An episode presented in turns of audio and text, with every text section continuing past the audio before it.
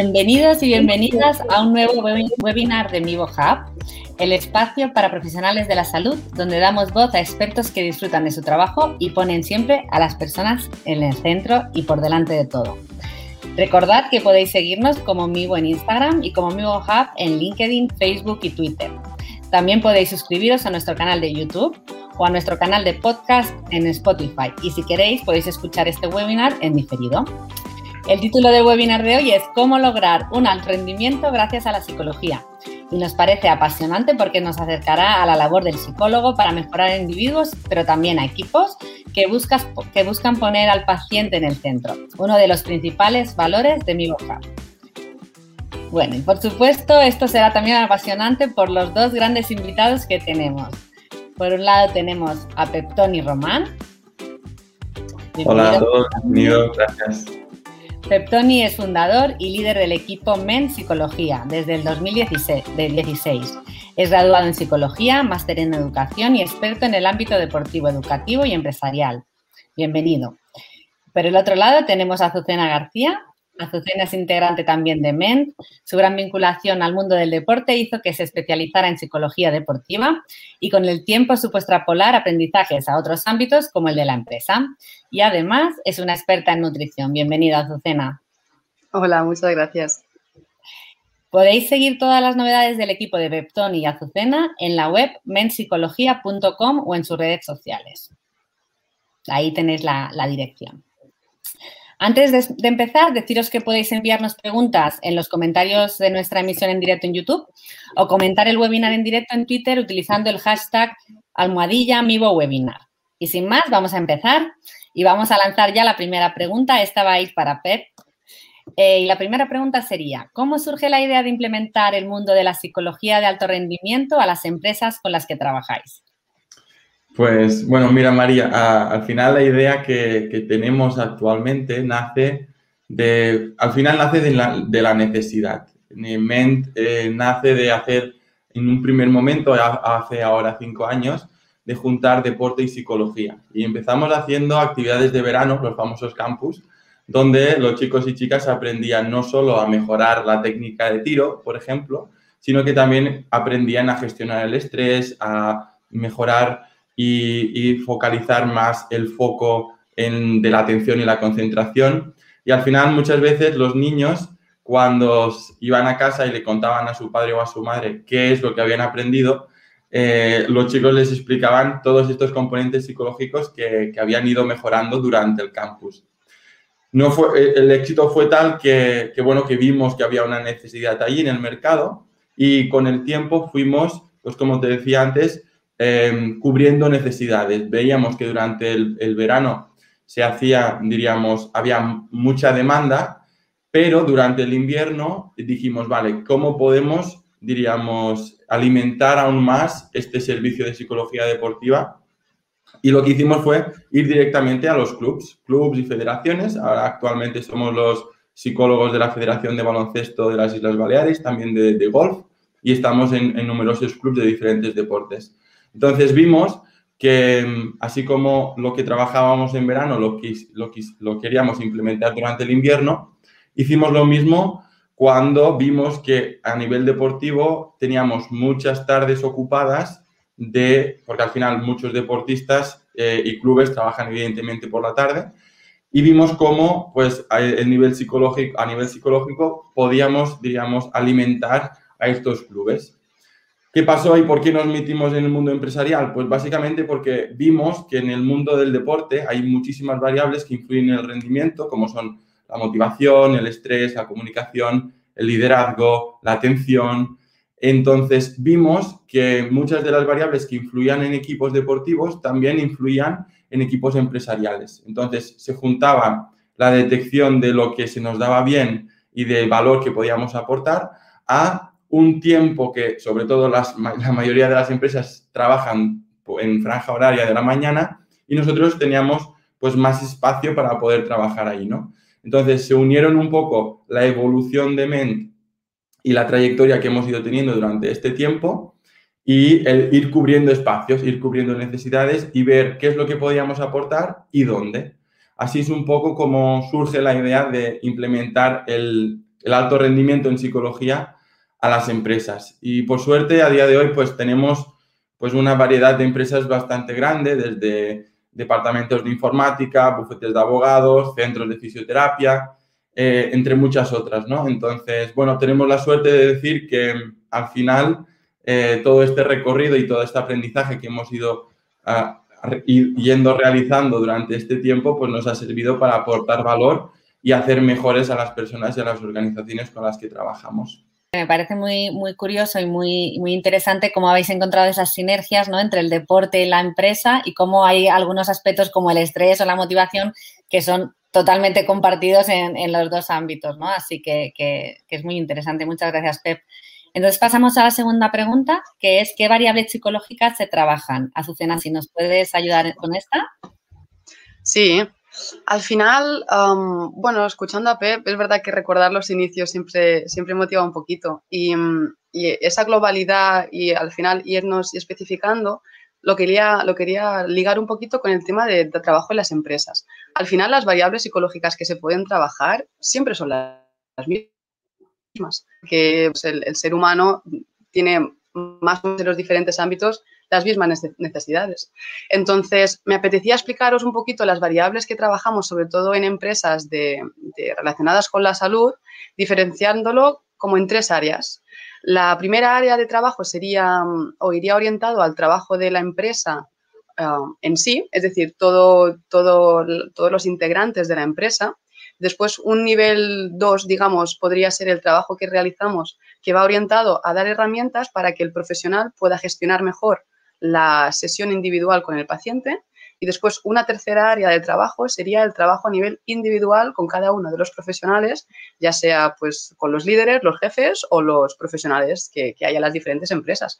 Porque al final nos hemos encontrado que este tipo de, centros de salud, pues muchos de ellos son multidisciplinares y encontramos diferentes, bueno, pues, fisioterapeutas, ah, nutricionistas, podólogos, podólogas, médicos, médicas, diferentes monitores de diferentes deportes o, bueno, actividades físicas. Entonces, al final, las variables se trabajan más o menos, es decir, son las mismas variables, pero se trabajan de manera diferente. Y lo que es muy interesante es porque al final, si trabajas estas áreas, estas tres áreas diferentes, lo que consigues es que el trabajo se puede hacer de manera transversal y que tanto tengas las herramientas de gestión de pacientes o interiores a nivel grupal como a nivel individual, a nivel de variables que podemos encontrar, en los diferentes, las diferentes áreas.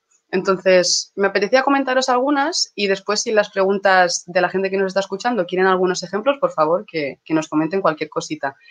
una de las cosas que trabajamos con las empresas es el establecimiento de objetivos, ya que muchas veces no se le da la importancia o la prioridad que tiene porque hay otras cosas que son mucho más es decir, que exigen nuestra atención inmediata. Entonces, dejamos aspectos que exigen un poquito más de reflexión, un poquito más apartados.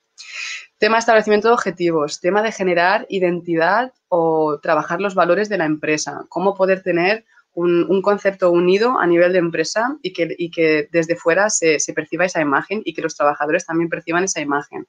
También el tema de identificar los roles, que iría ligado con esta con esta generación de identidad, qué pueden hacer los diferentes profesionales dentro de, la empresa y también en las diferentes áreas, así como fisios, nutris, podólogos, qué tipo de roles puedo tener yo para, para, para, bueno, pues para crear sinergias dentro de la misma empresa. También el tema de igualar compromisos. Esto va un poco también así orientado a la motivación y a, y a que la relación entre beneficios y costes sea más o menos igual entre todos los empleados para que no haya, pues, según qué tipo de roces que suele haber en todas las empresas que, hemos trabajado seguro todos, todos nosotros. Y después, el, uno que para mí es el más importante es la comunicación intragrupal, que diríamos que es la comunicación que se, que se da dentro del mismo grupo. Al final, con, con, la comunicación, con la comunicación grupal, intergrupal, lo que trabajamos son los aspectos que yo os he comentado antes, pero también además trabajamos la cohesión grupal, que en este tipo de centros es muy interesante porque Ah, lo que interesa es al final compartir información para, para que el paciente se lleve la mejor, la mejor praxis posible. Entonces, este sería un poquito las variables a nivel de trabajar con la empresa en general, que diríamos que es como el nivel 1 o nivel 3, como lo queramos llamar.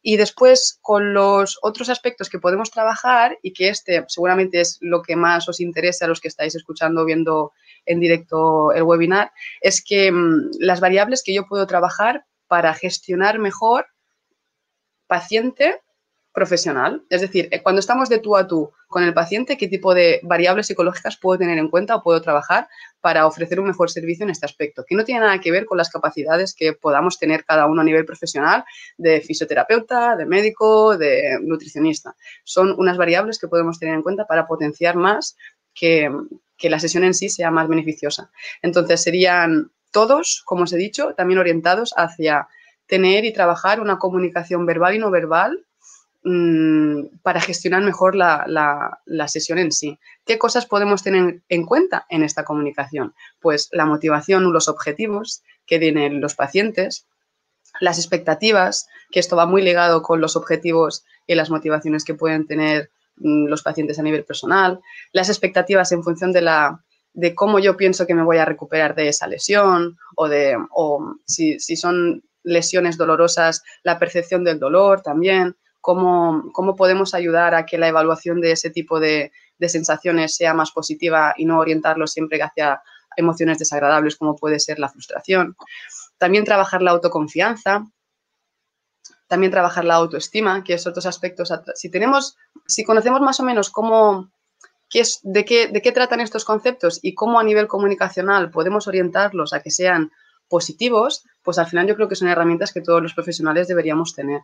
Y, también comunicar, porque esto, el, quinto creo que es el que más os interesará, que es el de generar adherencia al proceso terapéutico por, terapéutico, por ejemplo, o al proceso de rehabilitación porque mm, es lo que al final queremos que, ¿no? Queremos que al final se curen porque se adhieran al programa y que, y que sea un proceso lo más positivo posible. Entonces, ¿cómo comunico yo qué herramientas tengo para poder generar esa adherencia. Y ya para acabar, lo que os había comentado, lo de los tres aspectos, los tres, las tres áreas, trabajo con la empresa, trabajo relacionado con conceptos de paciente profesional y después el tercer nivel, que digamos que es el que trabajamos a nivel individual con, con los diferentes trabajadores, es decir, una sesión de tú a tú, psicólogo, que seríamos en este caso nosotros, y, y los diferentes profesionales que quieran. Aquí trabajaríamos aspectos como pueden ser desgraciadamente tan naturales y tan usuales como el estrés y las inseguridades que puedan tener a nivel individual, a nivel de gestión de los pacientes, de lo que me dicen, cómo lo puedo, es decir, cómo lo puedo gestionar. Si un paciente me llega, me llega frustrado o me llega enfadado o me comunica cosas que no sé cómo gestionarlas yo mismo o yo, misma, cómo, cómo cómo trabajar esas inseguridades y ese estrés que me puede generar esas situaciones. Y también motivación y objetivos a nivel individual también con el, con el profesional, ya sean personales o profesionales, porque al final ayuda muchísimo a orientar la atención. Y el tema de expectativas. Así como a nosotros, ¿no? A los profesionales nos gusta muchísimo gestionar las expectativas de los pacientes, de lo que hemos dicho, ¿no? El proceso de, recuperación, eh, el tratamiento en sí, la rehabilitación, proceso de adherencia. Claro, nosotros también nos hacemos expectativas en función de cómo va a ir ese proceso. Mm, y muchas veces no va como nosotros nos esperábamos y es cuando a lo mejor nos puede generar frustraciones que pueden alimentar esas inseguridades y que al final pues puede hacer que nos estresemos un poquito más a ir a, las diferentes sesiones. Y un poquito sería esto las, las diferentes variables. Hay bastantes, pero al final se entrelazan entre ellas y, es muy interesante trabajarlo a nivel transversal y, con todos los, profesionales.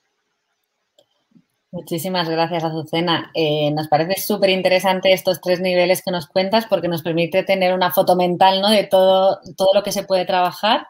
Eh, por supuesto, en Mivo siempre eh, presumimos o hablamos de nuestros valores, así que os animo a la audiencia que quiera revisar estos valores que tenemos a nivel empresarial en nuestra web, que los tenemos allí. Em, quería simplemente decir que para realmente dar un buen tratamiento al paciente, seguro tenemos que trabajar estos tres niveles y sobre todo el segundo que comentabas, ¿no? que no tenemos que tener en cuenta solo los aspectos técnicos, sino otros aspectos como los que has comentado para realmente ofrecer un tratamiento pues, más integral ¿no? y dar lo mejor de nosotros un poco para, para ayudar a ese paciente. ¿no? Así que muchísimas gracias. Paso directamente a la tercera pregunta que va muy relacionada con esta y sería eh, cuáles son los resultados y beneficios del trabajo de la psicología en empresas relacionados con la salud, que un poco lo has comentado, Azucena, pero si puedes añadir algún aspecto más. Sí, sí. Os vais, a cansar de escucharme un ratico así, porque al final son dos preguntas que van, que van muy relacionadas y, al final decir, ¿cómo, ¿cómo, puedo hacer que la, que la, información, así en tan corto espacio de tiempo que tenemos con esta, pues, con esta herramienta, llegue lo mejor posible? Y al final, pues siguiendo con los tres, con los tres escenarios estos, los tres niveles, mm, os voy a comentar un poquito los beneficios que podemos sacar después de, trabajar cada variable que os, he comentado, un poquito brevemente. ¿eh? Os voy a decir el qué, pero no os voy a decir el cómo tampoco, porque así también generamos un poquito de necesidad hacia nosotros.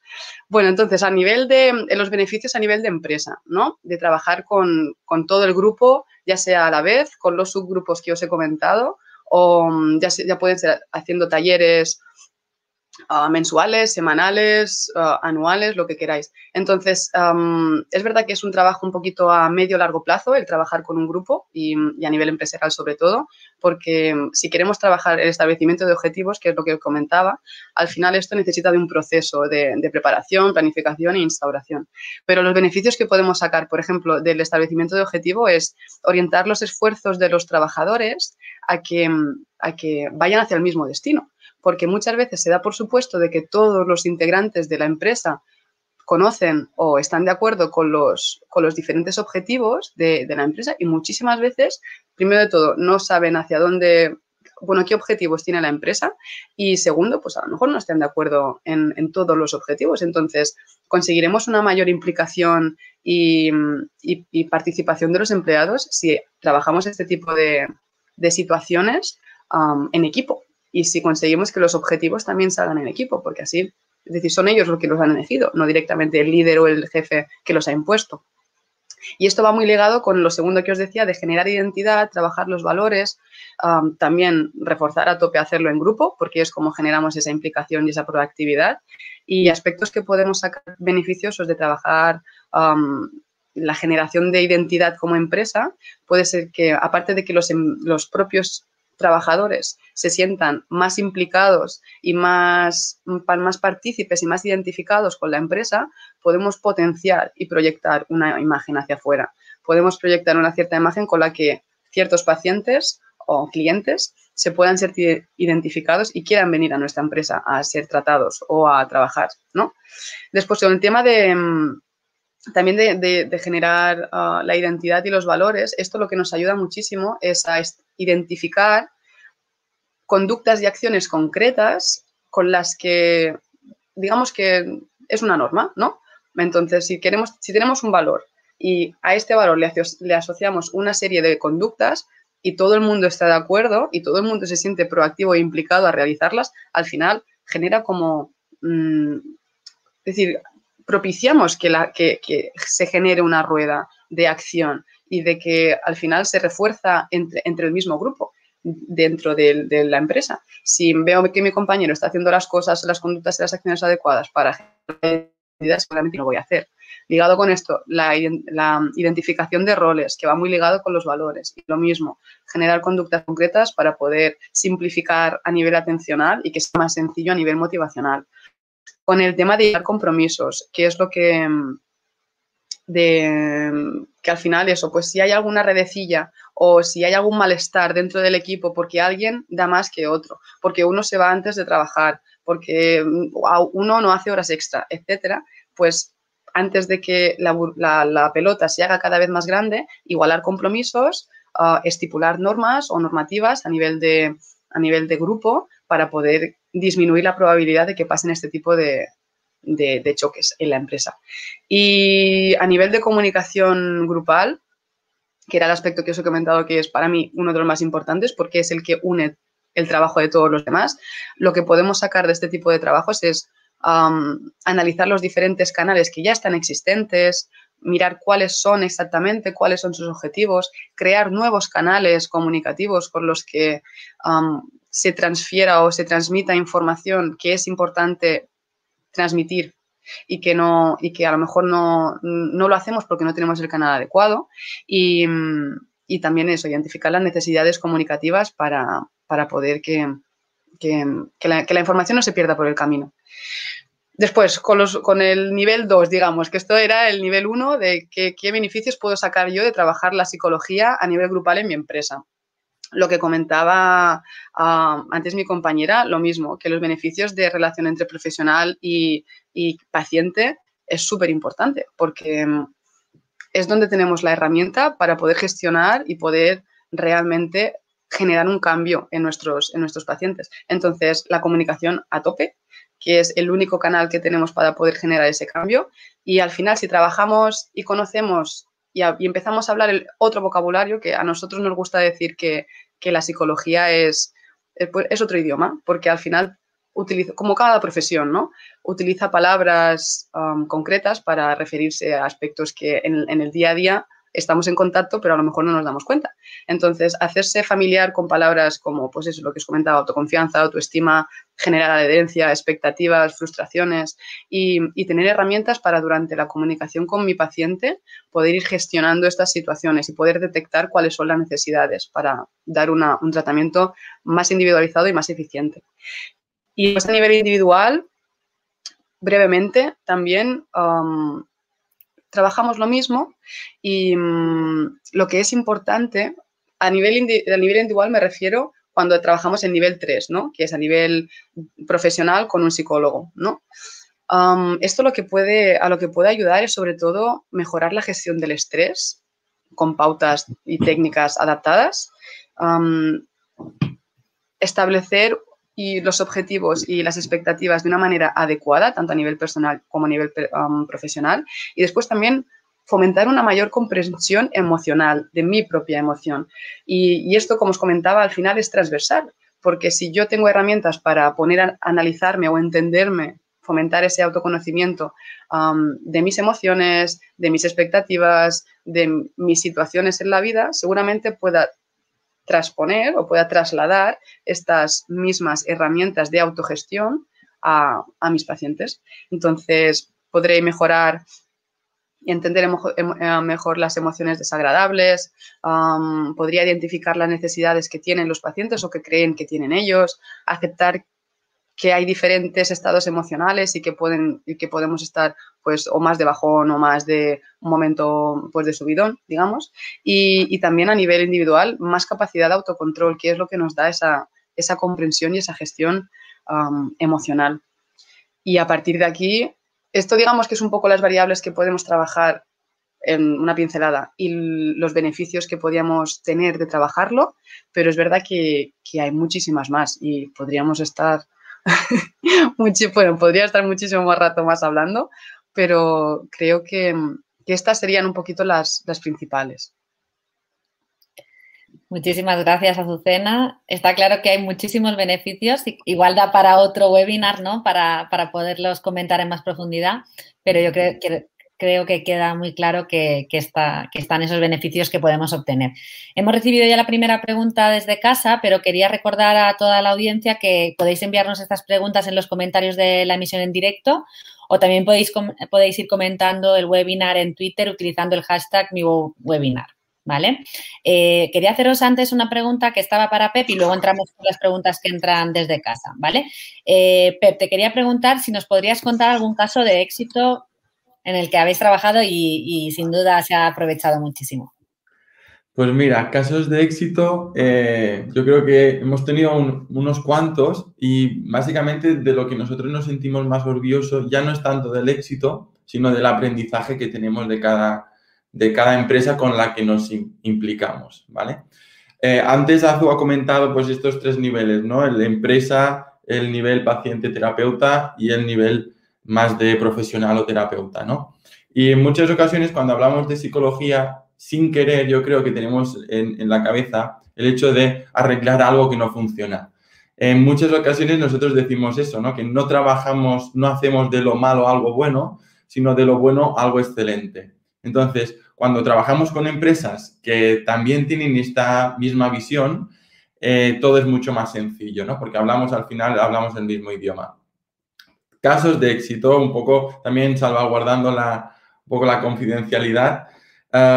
yo recuerdo el primer caso que tuvimos, que para mí fue de éxito, eh, fue con un despacho de abogados donde trabajaban dos socios tremendamente jóvenes y tremendamente exitosos.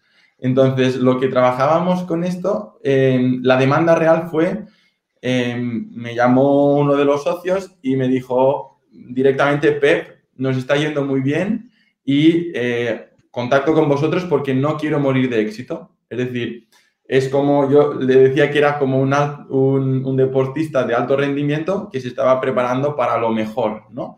Entonces, a nosotros hablamos y trabajamos un poco lo que ha comentado Azucena antes, a nivel de gestión del estrés, eh, foco atencional, planificación de objetivos, eh, ajustar las expectativas, porque al final cuando uno tiene mucho, mucho éxito y mucho, pues eso, mucho rendimiento, ¿no? Y sobre todo de que le viene de repente, es difícil gestionarlo. Y yo creo que siempre se necesita un poco de ayuda, sobre todo a nivel psicológico, para, para saber gestionar y, focalizarte en lo importante, ¿no? Que al fin y al cabo es lo que depende de ti, que es lo que tú puedes controlar, ¿no? Em, entonces, ya te digo, este fue para mí un caso muy, diríamos, muy destacado por, yo creo que fue un poco chocante la, la, demanda, ¿no? No quiero morir de éxito en el sentido de que en muchas ocasiones no solo tenemos que llamar a la puerta del psicólogo cuando las cosas van mal, sino también cuando van bien y quieres que esto se mantenga, ¿no?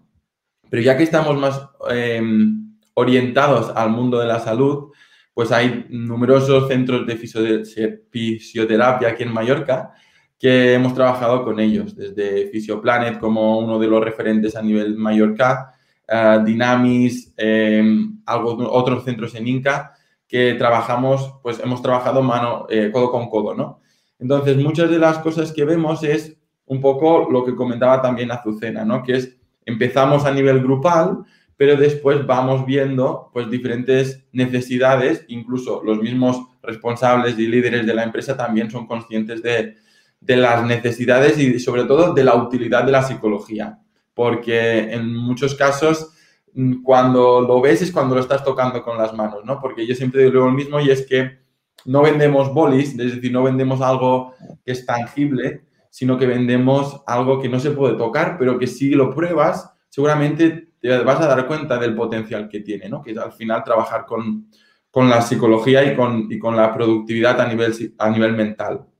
Una de las cosas que cuando hablamos de, empresas orientadas a la salud em, tenemos muy, muy presente y creo que como casos de éxitos es, es conveniente comentar, es el tema del alta. Es decir, cuando un nutricionista, un fisioterapeuta, un preparador físico te da el alta, es decir, que tú fisiológicamente estás bien, en muchas ocasiones a nivel psicológico, aunque no lo sepamos, esta persona que acude a que ha, tenido un problema y en principio a nivel fisiológico ya está, eh, digamos, está es apto para poder implementar una vida común y normal, ocurre que en muchas ocasiones a nivel mental no lo está. Eh, ¿A qué me refiero con esto? Que tiene la alta fisiológica, pero no la alta psicológica. Hablábamos antes de eh, gestión de expectativas, gestión del miedo, gestión de la incertidumbre, de la inseguridad. ¿no? Hay muchas cosas que hacen que al final es probable que si no se recibe también esa alta psicológica, y para ello evidentemente tenemos que tener herramientas para saberlo gestionar, es probable que haya una recaída. Entonces, nosotros desde Ment eh, lo que intentamos aportar y lo que creo que hacemos muy bien y que para eso y por ello son casos de éxito es, eh, nosotros decimos que nuestro trabajo es quedarnos sin trabajo, es decir, tenemos que intentar darle las herramientas a los, a los empresarios, a las empresarias, a los trabajadores que residen sobre todo en centros de, de salud, porque al fin y al cabo, como decía antes, hablan el mismo idioma y es muchísimo más fácil conectar con ellos eh, porque saben que es una recaída, saben que es una lesión, sabes, saben que es una alta fisiológica y una alta psicológica. Es mucho más fácil por, por, eso, ¿no? Porque conectamos y hablamos el mismo, el mismo lenguaje. Entonces, para nosotros son casos de éxito. Estos que os he comentado, podríamos hablar sobre muchísimos más, pero creemos que son un poco las, digamos, las dos partes, ¿no? El alto rendimiento enfocado al nivel más de empresa y luego el alto rendimiento enfocado a, empresas de la salud, ¿no? Que también tienen mucho que ver con, el, con la mejora constante.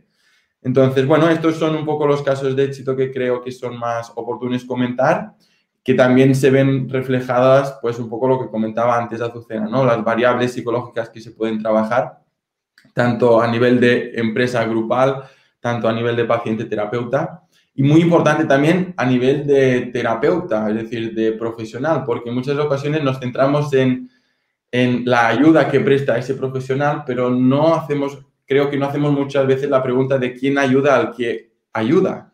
Es decir, a mí como psicólogo, ¿quién me ayuda? A mí como preparador físico, ¿quién me ayuda? A mí como fisioterapeuta nutricionista, ginecólogo, ¿quién me ayuda? ¿no? Y es muy importante pues también gestionarnos emocionalmente como profesionales porque al final Sabemos que estábamos trabajando con personas.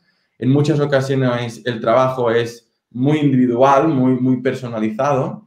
Y, creo que es muy importante también trabajarnos a nosotros mismos a nivel, a nivel mental. Entonces, estos serían un poco los casos de, éxito y un poco el motivo y el por qué trabajar de esta manera en, en el alto rendimiento y en la psicología en general. Pues muchísimas gracias, Peptoni. Eh, si os parece, vamos a entrar la pregunta que ha entrado por el chat, eh, que yo creo que es un poco volver a lo que hablábamos antes de los niveles y, puede ser interesante retomarlo también.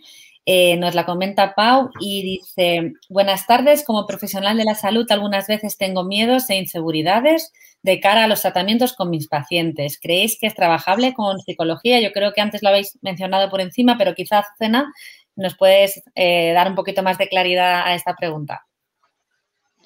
Sí, bueno, espero. Al final, todos tenemos miedos e inseguridades. Y, mm, claro, bueno, me gustaría saber si es, si es qué tipo de profesional es él, supongo que fisioterapeuta.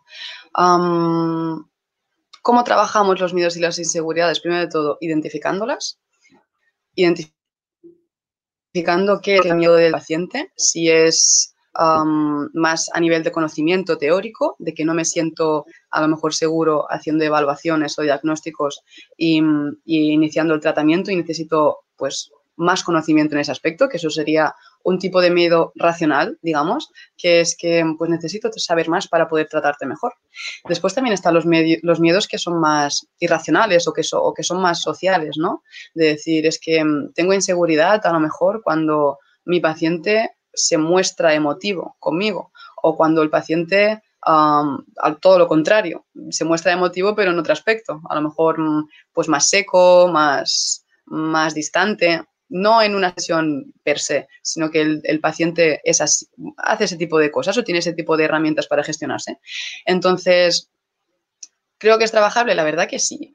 Sobre todo a nivel, lo que os comentaba antes, de gestión de expectativas, también se puede trabajar el nivel de activación, si los miedos y las inseguridades son, son bastante elevadas o condicionan muchísimo el trabajo profesional en sí. técnicas de relajaciones, técnicas de detección de pensamiento para refocalizar la atención en aspectos relevantes. y al final, lo que os decía antes, es todo un proceso. Es un proceso en el que es súper importante trabajar el autoconocimiento, trabajar la gestión emocional, trabajar los aspectos atencionales y, sobre todo aceptar que como profesional mm, pues a lo mejor no siempre tendré las respuestas. Y, a lo mejor eso también puede ser un tipo de miedo o inseguridad, que mm, pues que como que soy el profesional y vienen a preguntarme a mí lo que decía Pettoni, ¿no? tengo que saber si vienen a preguntarme a mí.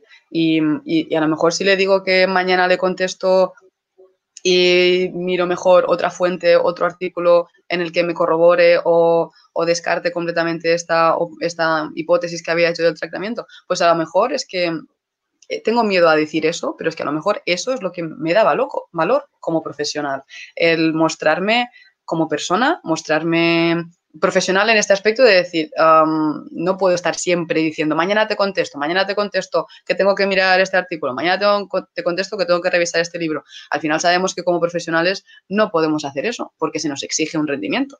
Pero dentro de, la, de la, normalidad, los, puntos que a lo mejor podrías, es decir, que no está, no está mal reconocer que en algún momento ah, pues no tengo toda la información necesaria no sé si he contestado muy bien a la pregunta, porque tampoco, me, gustaría saber cuáles son las, inseguridades o los miedos sobre los que sobre los que habla, porque al final podríamos profundizar un poquito más. Pero al final yo creo que autoconocimiento, uh, trabajo de gestión emocional, uh, identificación de pensamiento y refocalización atencional, eso digamos que sería un poco la base de, trabajar de trabajar miedos e inseguridades, ya os digo, ¿eh? a nivel básico. Si ya desarrollamos uh, fobias o, mm, conductas que realmente son disruptivas y que, que, no nos permiten adaptarnos, adaptarnos bien a nuestro día a día, sí que ahí se tiene que hacer otro tipo de intervención.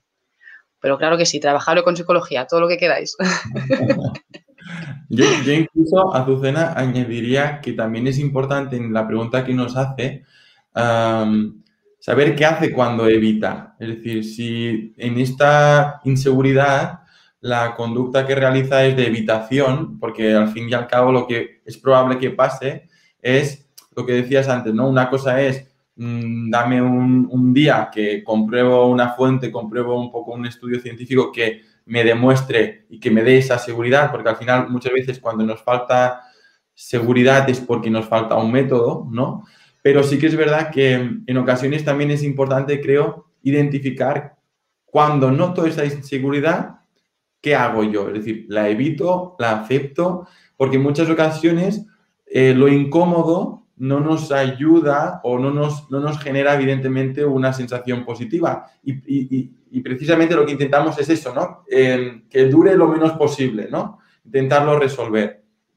Pero sí que es verdad que cuando muchas veces evitamos algo, no hacemos que, no, hacemos que desaparezca, sino todo lo contrario, ¿no? Cuando vuelva a tener una duda o un miedo, em, se retroalimentará. Entonces, creo que también es importante saber qué vías de escape uso para darle un sentido y en función de esto, evidentemente, con la, con la información que nos ha dado Pau es, es, reducida y es difícil mm, hacer, un análisis exhaustivo, pero sí que también añadiría a todo lo que ha, dicho Azucena el, el, saber si lo evita, qué canales de evitación hace para poder también trabajar en ese aspecto.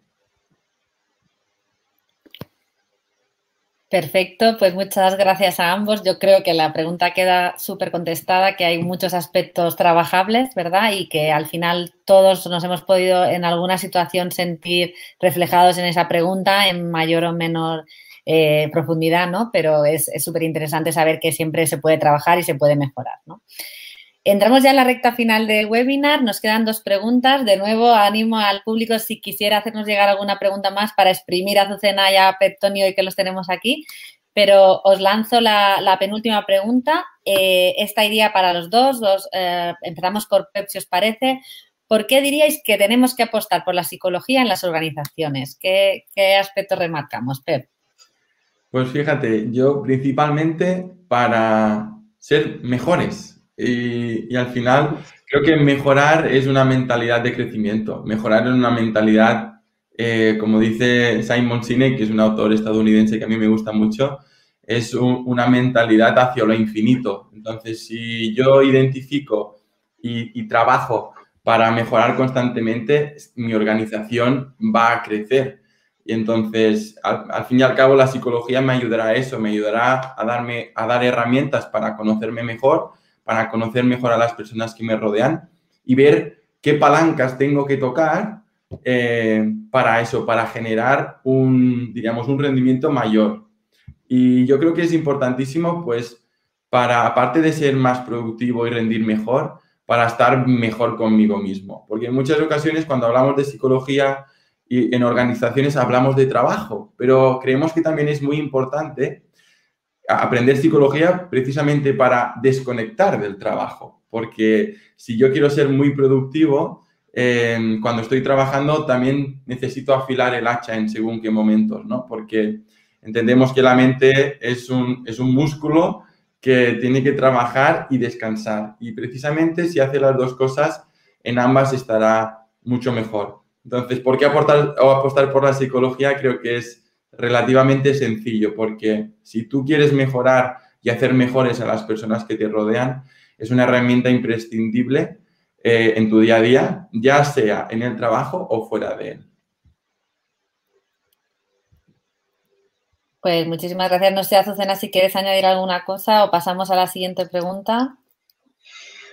Pues lo estaba pensando y creo que mm, solo añadiría que, es decir, es muy significativo que la gran parte, yo encantadísima, ¿eh? pero es muy significativo que la gran parte de empresas que hemos trabajado nos, pidan de trabajar la gestión del estrés.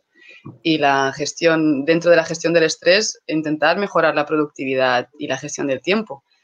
Y no sé, yo es que lo veo tan claro que la psicología está literalmente en todo, porque al final es, es, cómo nos comunicamos con nosotros mismos y cómo nos comunicamos con los demás.